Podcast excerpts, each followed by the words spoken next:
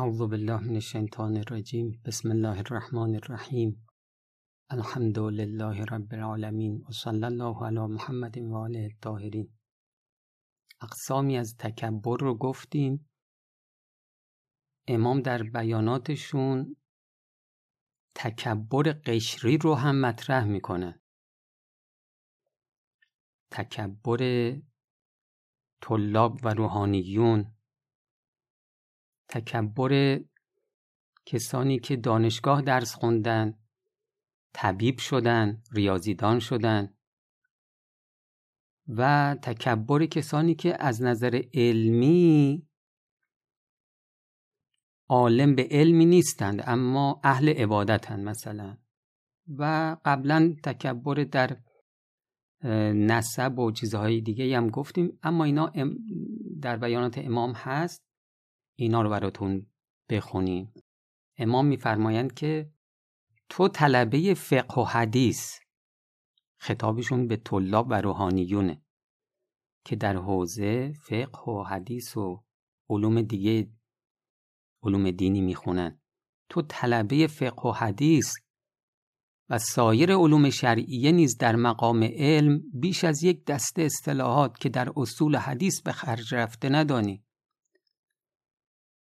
آدم عالم که میشه خب این علم باید خیلی مراقبت بکنه در ما ایجاد تکبر نکنه.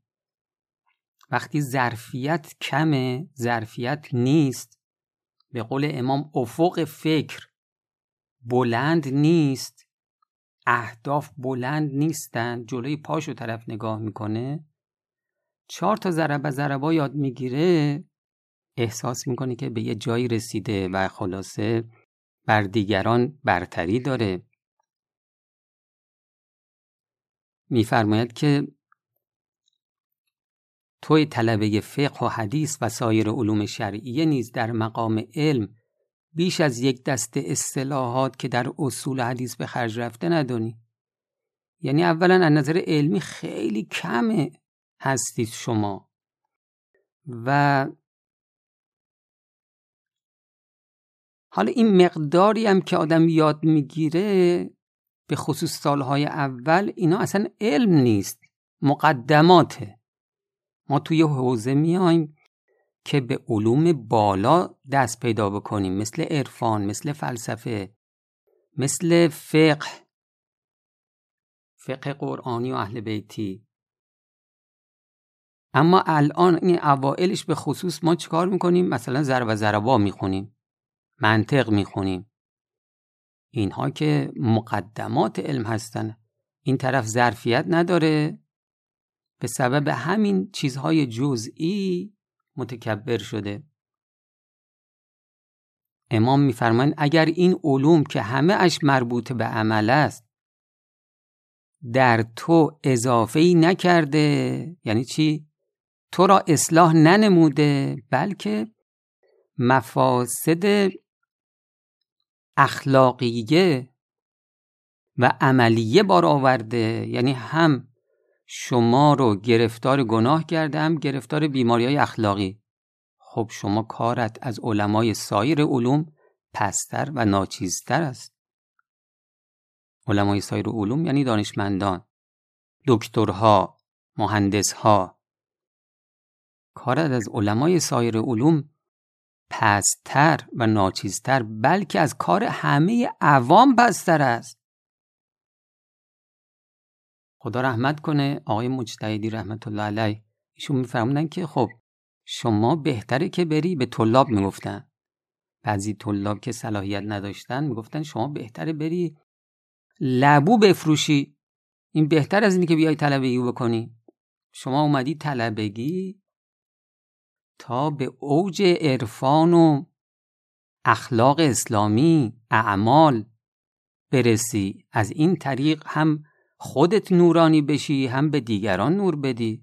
خب اومدی هم خودت تاریکتر شدی هم با این وجود دیگران تاریکتر می‌کنی. روز قیامت هم که وضعیت شما با این روسیاهی و توسیاهی وضعیت از همه اقشار دیگه بدتره. خب بهتره که شما برید کاسبی بکنی حوزه رو رها کنی. امام میفرماد که این مفاهیم عرضیه یعنی این چیزایی که توی رفتی یاد گرفتی این اصطلاحاتی که یاد گرفتی توی حوزه که اینا اصل نیستن. ما اینا رو می‌خونیم که به اصل برسیم. و معانی حرفیه یعنی این چیزهایی که خود به خود هیچ فایده ای ندارن. فایدهشون جای دیگه است. به طور مستقل فایده ندارن. امام میفرماند این مفاهیم عرضیه و معانی حرفیه و نزاعهای بیفایده که بسیاری از آن به دین خدا ارتباطی ندارد و از علوم هم از حتی حساب نمی شود که گاهی اسمش را بگذاری ثمره علمیه دارد. گاهی توی حوزه مطلبی مطرح میشه که این هیچ نتیجه عملی نداره. اما چی میگن؟ میگن که خب نه ما اینو می‌خونیم چون ثمره علمی داره از نظر علمی. خب این چه ارتباطی به دین خدا داره؟ بعد میفرمند که یه همچین چیزهایی که تو رفتی توی حوزه یاد گرفتی اینقدر ابتهاج و تکبر ندارد. اینقدر مسرور شدن به خود و خود برتربینی ندارد. خدا شاهد است و کفا بهی شهیدا. یعنی کافی است که خدا شاهد باشه. که اگر علم نتیجه اش اینها باشد یعنی همین تکبر و عجب و و تو را هدایت نکند و مفاسد اخلاقی و عملی را از تو دور نکند پس ترین شغل ها از آن بهتر است. من تقاضا دارم طلاب این جمله رو بنویسن. همین جمله الان دوباره تکرار می‌کنم. علم اگر نتیجهش اینها باشد و تو را هدایت نکند و مفاسد اخلاقی و عملی را از تو دور نکند پس ترین شغلها از آن بهتر است. چه که آنها نتیجه عاجلی دارد و مفاسد دنیوی و اخرویش کمتر است. و توی بیچاره جز وزر و وبال نتیجه نبری و جز مفاسد اخلاقی و اعمال ناهنجار حاصلی بر نداری پس علم تو هم از نظر اعتبار اعتبار علمی تکبر ندارد. منتها از بس افق فکرت کوتاه است به مجرد آنکه دو تا اصطلاح در هم و بر هم کردی خود را عالم و سایر مردم را جاهل دانی. و پر ملائکه مقربین را به زیر پای خود پهن می‌کنی. در روایت هست طالب علم. ملائکه بالشون رو زیر پاش پهن می‌کنن. اینم تصورش اینه که منم از همونها هستم. این آدمی که ظرفیت نداره چهار تا کلمه طلبگی یاد گرفته خیال می‌کنه از بقیه مردم بالاتره. و جایگاه را در مجالس و راه را در کوچه ها بر بندگان خدا تنگ می نمایی و علم و علمای آن را تضییع می کنی یه طلبه خراب. خب این شعن طلاب و روحانیون دیگه شعن علما رو هم می‌کشه پایین. و توهین به نوع خود می نمایی خب حالا یه نکته رو خدمت رو عرض بکنم. آدمای متکبر اینطورین که هر چی دارند در وجود خودشون و اون چیزی که دارن نقص نمی‌بینن. ها؟ چون این خود بزرگ بین و خود برتر بینه نسبت به نقص خودش کوره. تو بحث اوج به نظرم گفتیم دیگه. حب و شیعه یعمی و یسم. تعبیر رواییه. این نه که خودشو دوست داره نسبت به نقایص خودش کوره. و دیگه کجا کوره؟ این که بخواد بزرگی دیگران رو ببینه نسبت به بزرگی دیگران هم کوره. خب یه همچین آدمی مثلا چیکار کرده؟ رفته حوزه درس خونده. خب این مثلا فرض بکن فلسفه خونده.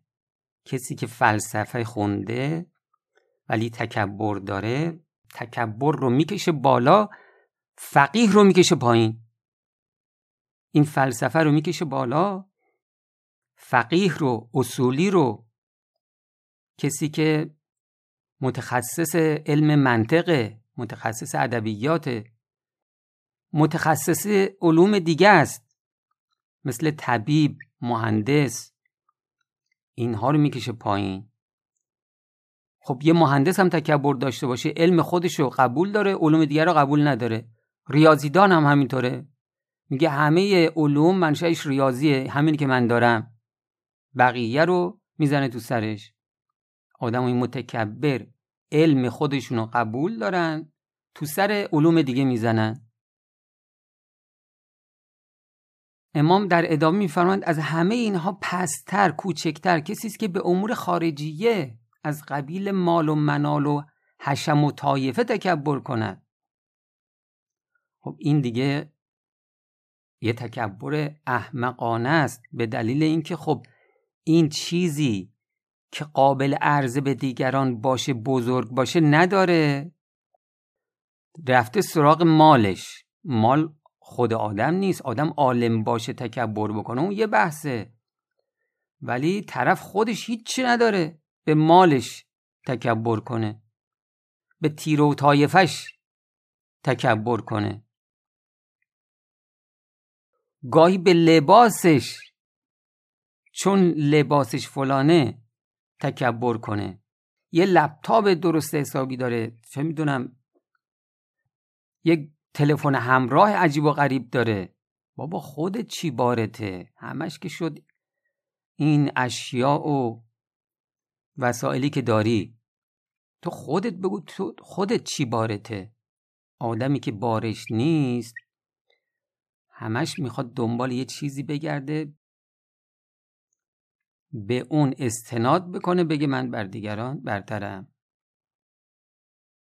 میفرماند از همه اینها پستر و کوچکتر.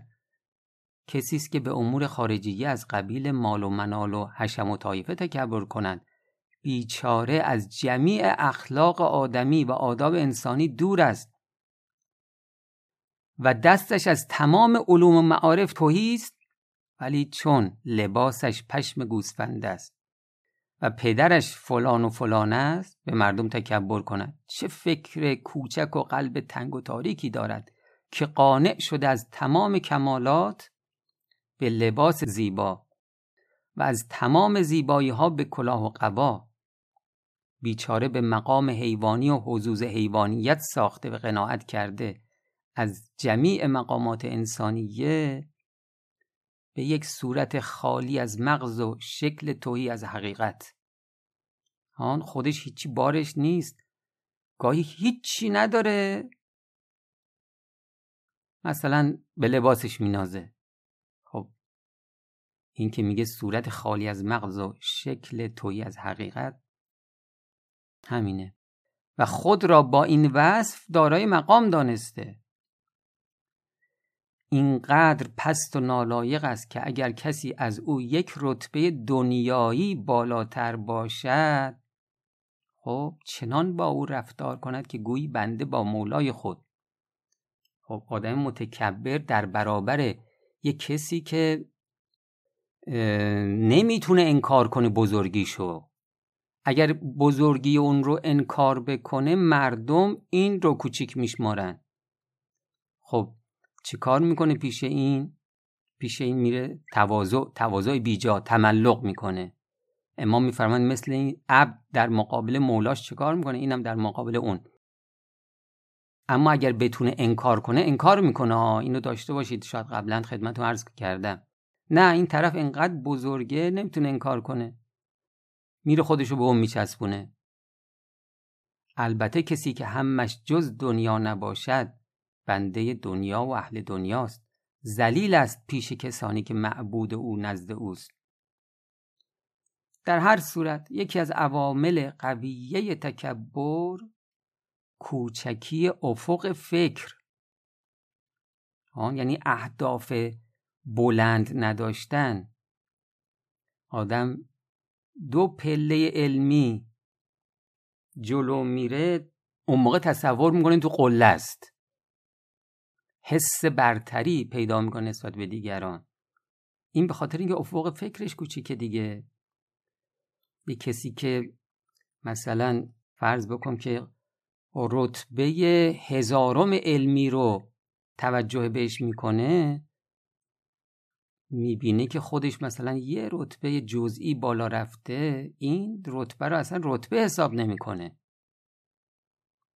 اما کسی که نه اون قله ها رو نگاه نمی‌کنه جلوی پاشو نگاه می‌کنه یک قدم هم که برداره حس می‌کنه با این یک قدم برتری داره. میفرماند یکی از عوامل قویه تکبر کوچکی افق فکر و پستی حد قابلیت هست یعنی ظرفیت نداره. تا یه چیزی خدا بهش میده خودشو گم می‌کنه. احساس می‌کنه برتر از دیگران. این یعنی ظرفیت نداره. و لحاظا چیزهایی که کمال نیست یا کمال لایق نیست در او تأثیر شدید کرده او را به عجب و کبر وادار می‌کند. مثل همین لباس. داشتن مثلا لپتاپ فلان. کیف فلان. و هرچه در او حب نفس و دنیا بیشتر باشد این امور در او بیشتر مؤثر واقع شود. خب تا اینجا بس باشه. ادامه تکبر قشری رو انشالله جلسه آینده خدمت رو عرض می‌کنیم. و السلام علیکم و رحمت الله و برکاته.